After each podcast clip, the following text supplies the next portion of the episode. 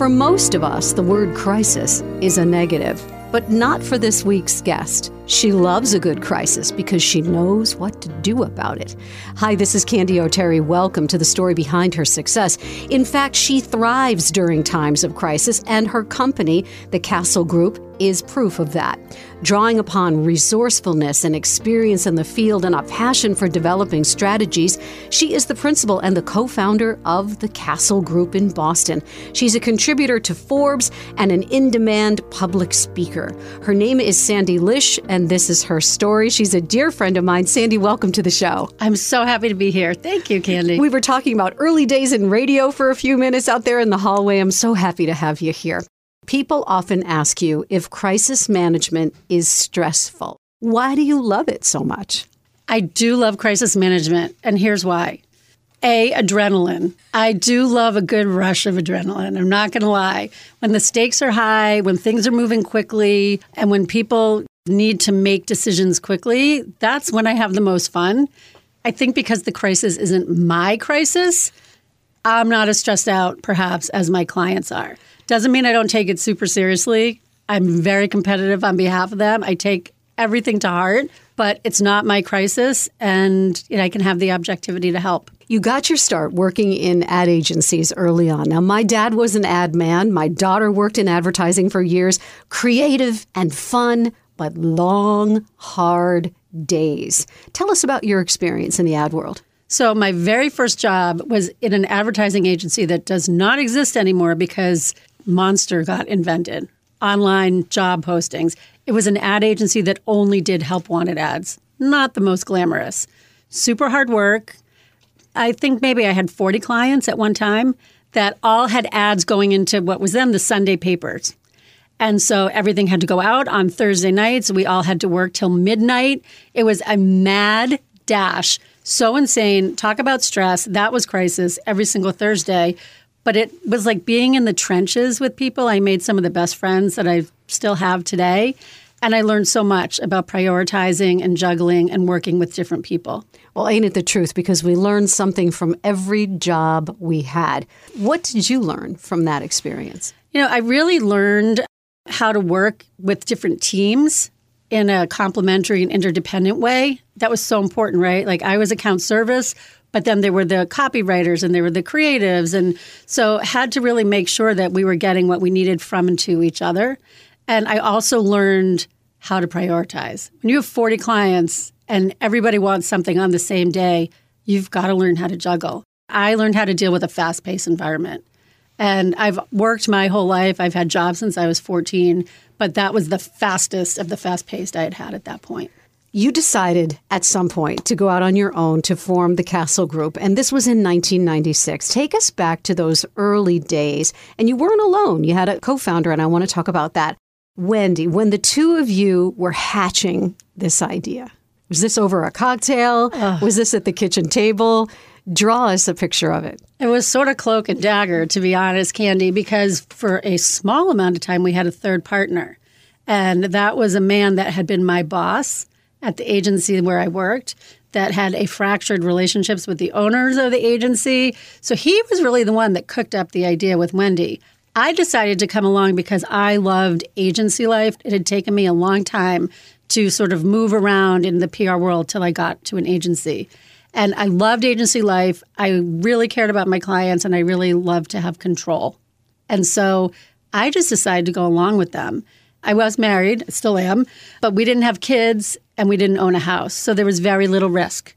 And at that point, even though it had taken me many years to land the jobs I wanted, in that point, I was much more marketable. And I thought, hey, if it doesn't work out, I'll just get a job. It didn't work out with our third partner. That's another story for another day and maybe a different type of podcast, little salacious. Um, but he um, he left, and Wendy and I had no business experience, and looked at each other and said, "We're going to we can figure this out." Isn't it so true that there are times in our lives, Sandy, where you just have to leap? Mm-hmm. And you were both willing to do that. Is that what your mindset was back then? I think it was, Candy. Wendy and I are fighters. We're stubborn, we're competitive, and we're smart. We had so much pride in what we had done up until that point when we both leapt into starting the company. We did it for different reasons. We did it because we both have passion for the work that we do and fondness for each other, which we still have 27 years later. Take us back to the people who were with you in those early days. How many were there? And then how many people do you have now? So, in those early days, we were in a shared office space. We had two desks that were pushed face to face to each other. So, we were literally looking at each other. And, you know, we could make use of the shared conference space and whatnot. I had one guy that followed me over from my agency. He was going to be moving back to DC, but he stayed with us for a little while. We had a couple people like come and go, but at the very beginning, it was Wendy and me. And now I think we have about 40 people at Castle. So it's a little different today, and we don't sit facing each other. I was just about to desk. say, you now have your own offices. We have, we have our own space. You know, nobody forgets their first client, that first person who said, Yep, I'm going with the Castle Group. Who was that? There were three at the same time. One of them was Nellie Mae and the Nellie Mae Foundation, and they came because they had been my client and were very happy working with me. The other one was precursor to what is now Bank of America, Bank Boston, we had their private clients group, and they were conflicted out from remaining with our old agency because an ad client was Citizens. So they were looking for a new agency anyway, so they came with us. And then the third one was a publication named The Street, which is an online financial services publication. We launched them. Let's talk about the Castle Group and what you offer to your clients. We've talked about crisis management, but that's not all. That is not all. Crisis is a big and thriving part of our business. But a lot of what we do is the proactive day to day how do we get visibility for our clients? How do we help them achieve their goals? Whether it's selling something, creating advocacy, thought leadership, helping them recruit and retain people, policy, all of those things are important to our clients. And we work across a lot of industries. That's in our PR work. We have an event management division, which is what Wendy leads, thankfully, because we would not have it if I was leading it. And she's amazing. I think one media publication called her an event powerhouse recently. And so there's the event management piece, which is not, you know, weddings and bar mitzvahs. It is corporate, nonprofit, conferences, really, and some of them happen outside of the US and around the world. And then we have public affairs, which is something that we've been doing, but we hadn't really named it until a few years ago, led by an amazing woman who had been in the Walsh administration. And the last piece is marketing. The website is? The Castle GRP, short for group, dot com. And we are always keeping our eyes open for great talent. So let's talk a little bit about how the relationship works between you and Wendy, because you're co founders of the Castle Group. You talked about the fact that she's the expert when it comes to events, and I think crisis is your big hot button. Mm-hmm. But how does the partnership work? We have an amazing partnership. We're so lucky. Like, she's definitely my work wife. We have our own personal lives, but it starts with shared values and it starts with shared vision. And that's really important. And then all of that is layered in with trust. So she had been my client before we started. We knew each other from that her boss was always late coming to our meetings, so she and I would sit and chit chat and schmooze and kill the time. meeting before the meeting. Exactly, and that usually was longer than the meeting. So we got to know each other pretty well, but we have a lot of trust in each other. We are very much yin and yang. We each have responsibility for different profit centers in the business. She is much more the internal person. Anything with a number is Wendy, and I do a lot of the external. So I'm out and about dealing with our clients, working on business development, and not just representing us when I'm out and about, but helping our clients make the connections that are important to them. Well, you know, as I was researching for this interview with you, there is a word that kept on coming up over and over and over again. and it. that's connections. Is that the secret sauce? And explain why connections and relationships are kind of like the rocket fuel for the engine of success. They really, the relationships and the connections are everything. Our mission is built on relationships. Our work is built on relationships. Our success is built on relationships. Relationships with each other, with our staff, with the community, with our clients. It's all the way around. This is a relationship business. Our culture, our philosophy, our authenticity, I think, has helped us really become important and necessary. What are the skills that an entrepreneur needs in any field in order to be successful? What would you say? Certainly resourcefulness. You do not know what's coming around the corner. Who could have predicted a pandemic?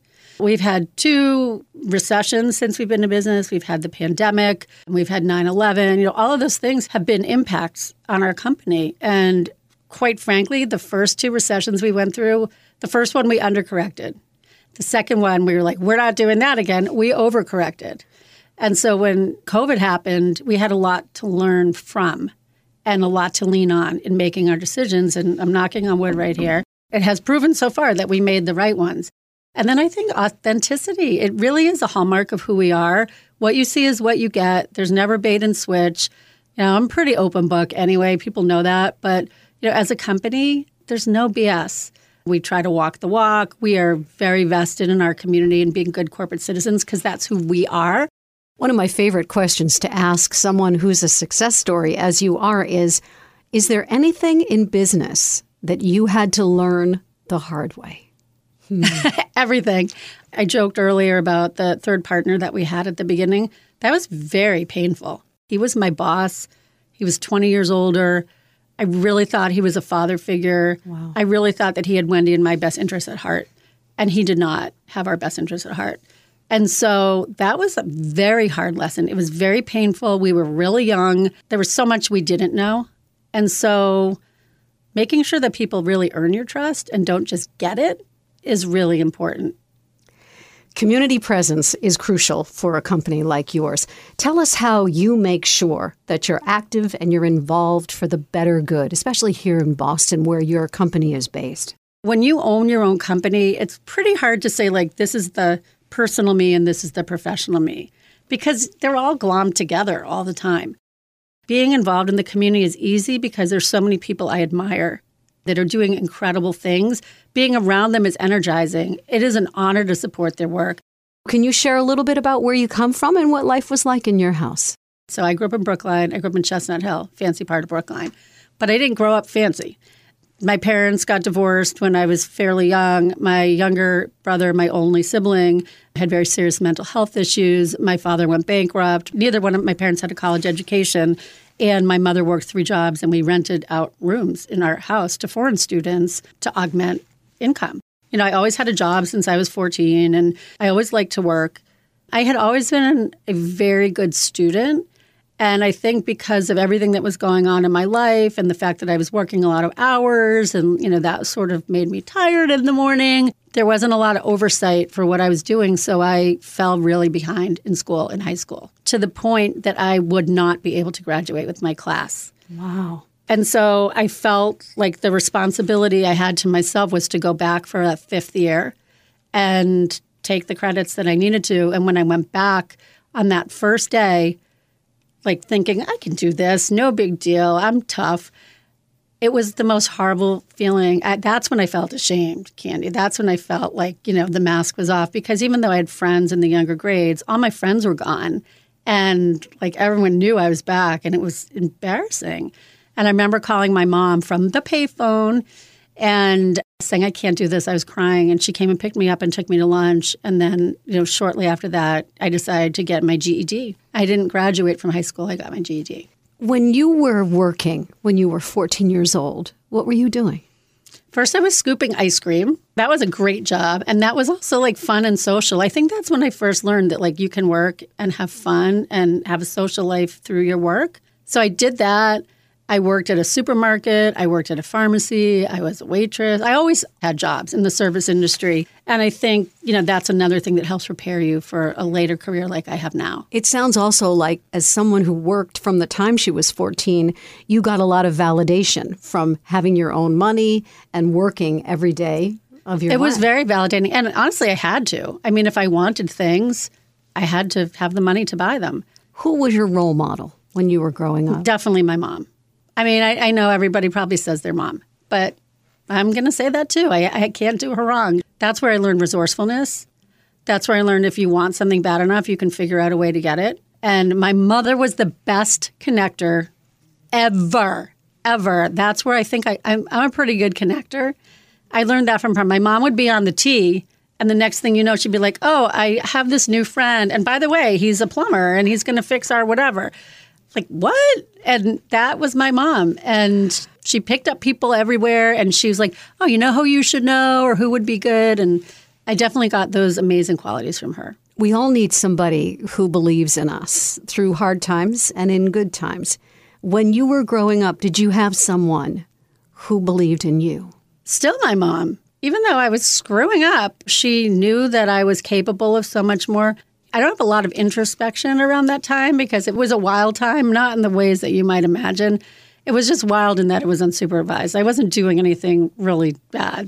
At the same time, my mother loved me so fiercely and fought so hard for my brother and worked so hard to give us everything and keep us in our house in Chestnut Hill. I mean, she was so determined that we would not leave that house. You know, you were resilient because not only did you get your GED, but you got yourself into UMass Amherst. What a proud moment that must have been for you. Do you remember that moment? I remember it so well. My guidance counselor told me where to apply for school. I had no idea what I was doing. And I applied to all these different schools. I couldn't even tell you where they were. None of them were aiming very high. And I got waitlisted for UMass Amherst. I got into none of the other schools. And at that point, I was working in a pharmacy. I just thought, well, I guess I'm not going to school because I didn't get in anywhere and I got this one wait list and maybe I'll be a manager here. And that's what I really thought. Now as a mom of, you know, a 21 and 24 year old, I think my mother must have been so sick over this that I was not aiming high and, you know, I'm not a stupid person.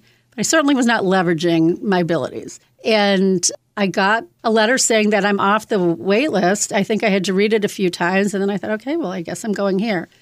And I went there, and it's not like suddenly the tide turned because I got a 1 0 my first semester and almost flunked out. I just didn't have the tools. I didn't know. I didn't have parents that went to college, and I didn't have the tools. And I resurrected myself. I got through in four years and graduated on time, which was really what I needed to do. You know, one of the threads that I'm getting from this interview with you, and thank you for being so honest about this part of your life, as many obstacles as you had in your path, you, Sandy Lish, are resilient. I try to be. I, like I told you, I'm competitive. I think those two things go together, right? If there's something I want, if there's something I don't want, or if there's something that I feel like is in my way, I always want to try to figure out plan A, B, C, and D given all that I've just shared, you could probably understand like I like to know what my backup plans are and if I need to zig or zag. What was it like when you graduated from college and you had a diploma in your hand? Well, it was UMass Amherst in the very, very late 80s. So we didn't walk across a stage. It was just like everyone stand up, you are graduated, sit down. It was a proud moment. It was, you know, we had a party. It was super fun. My husband now was my boyfriend then. Our families were there. It was great. But I'll tell you what one of the most proud things was. I'm on the board of Mass Bay Community College. And last May, I was given the Distinguished Service Award. And they did not tell me I was going to be getting it. Now, the side story is I had just hurt my back and could not leave my house. I think they were hoping I was going to make it to the commencement. So, two days before the commencement, the president let me know they were honoring me with this award. And I couldn't be there. And I said, This is the only time I will have ever walked across a stage and been handed something. I don't want to take away from the next year person, but could you maybe just like hand it to me? He said, Absolutely. So that was really, really special. And watching on Zoom, somebody accepted for me, but hearing President Podell's words, that was really something. You have mentioned your kids a couple times. How did motherhood change you?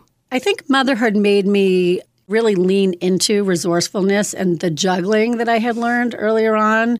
I think more about being a role model to my kids. I definitely didn't tell my kids I did badly in high school until they were almost done with high school. and I'm proud that they've grown up seeing their mom as a business person. My husband Dave is amazing also. He has a career in human resources and he's an attorney and he's phenomenal. But to see a mom running a business, I think, is really important, both for sons and daughters. And they've grown up as part of the business. They've been able to travel. We're part of a global network of independent PR firms that uh, meet twice a year somewhere in the world. So my kids have grown up networking with PR firm owners from all over the world and have created friendships with people in other countries. And you always want your kids to have more than you had. And I never left the country except for maybe Bermuda until I was 40 because it just wasn't a thing we ever did in my life growing up. It wasn't on my radar nor on my husband's. And so being a mom of kids that can do things and learn things and be part of a global world and not just a little world is really important.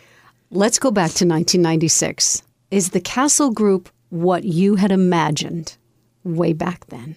I'll tell you the secret is that when we first wrote a business plan, Wendy was going to be the external person. I was going to be the internal person. We very quickly realized that was a mistake. And I'll be really honest with you, we were so young. I don't know what I expected. I think we expected that a lot of people would want events and PR together and nobody else really had those best services, you know, by each team. And actually we're doing more integrated work than we've ever done in the 27 years now. But I don't know that I even had a vision. I think I was just like going along. Like, okay, I'll try this and hopefully it'll work out and this will be cool. And if it doesn't, something else will. And maybe that was a good thing. If you're going to run a company, even if it's a partnership with Wendy, you have to be able to lead. What's your philosophy about leadership? Everything goes back to relationships and authenticity. Being a human at work, I've been in all their phases. I've been the young person out of school that didn't know anyone and is super nervous and intimidated. I've been the young mom. I've been the person in the room that was afraid to speak up. Like, I remember all those things so acutely. And not everyone on my team might realize like what I'm paying attention to or what I'm empathizing with, but it is there. I still, a lot of years have gone by, but I still can feel all of those things. And I try to put myself in the shoes of other people and try to just, you know, I sometimes I know people think I might be scary at work because I'm very straightforward, but I just have the most mad respect for everybody and appreciation for the fact that these people want to work in our company and do what we do for our clients. Next three questions I ask everybody who sits where you are. All so right. thank you very much for being here today, Sandy. When an obstacle is in your path, how do you get around it? I just barrel through I it. can see it already. Yeah, I just barrel through it. What is the best piece of advice you've ever received, and can you pass that along to our listeners today? I pass this advice along pretty much every day to someone. It came from Sheila Marcelo, who was, do you know Sheila? She I was sure the do. CEO of Care.com. Care.com. And she was our client. She's my friend. And she used to say this in a speech. And Sheila, if you're listening, sorry, but I've now completely co opted this. And, and it's the moral to a story, but is nobody's thinking about you as much as you're thinking about you. I say it all the time to my kids, my friends, my employees, my clients. And it works two ways. First of all, you have to self advocate. You can't just, if someone says yes and then they blow you off, it doesn't that it turn to a no. It's that they just aren't thinking about you. The other thing is if you do something that you feel is stupid, like, why did I say that? Or, you know, one of those moments, you're beating yourself up. Nobody else is thinking about what you said or why you said it. So I really try to live by that. I didn't always, not going to lie, but I try to share that widely. And thanks to Sheila Marcelo. Thank you, Sheila. I believe that we live our lives in chapters. Right now, in this chapter of your life, what does success mean to you? Success means that I'm 27 years into being a partner in this company with Wendy, and I'm still excited every day. I'm still fueled by, you know, what we do and who we work with. Success means we do get to work with things that are really meaningful to us and we get to say no to things. And to be part, I was just named a Boston Business Journal Power 50 movement maker. I did not know anyone when we started this business. That to me is success that people think that I have influence or I can make things happen because I do like to make things happen. That's very, very meaningful. I want to say thank you so much, Sandy, for being on the show today. Thank you so much. This has been so much fun. And that's the story behind her success for this week. My thanks to Sandy Lish, principal and co founder of the Castle Group. Find out more, thecastlegrp.com, and follow them on Instagram and on Facebook at the Castle GRP. And thank you so much for listening. I'm always on the lookout for the next woman to profile. So if you know someone I should feature on the show, will you please let me know and nominate her today? Just go to candyoterry.com. That's candy with a Y. O T E R R Y.com. I'll have a new inspiring story for you next week. And remember, when we lift each other up, we all rise. What's your story? I can't wait to hear it.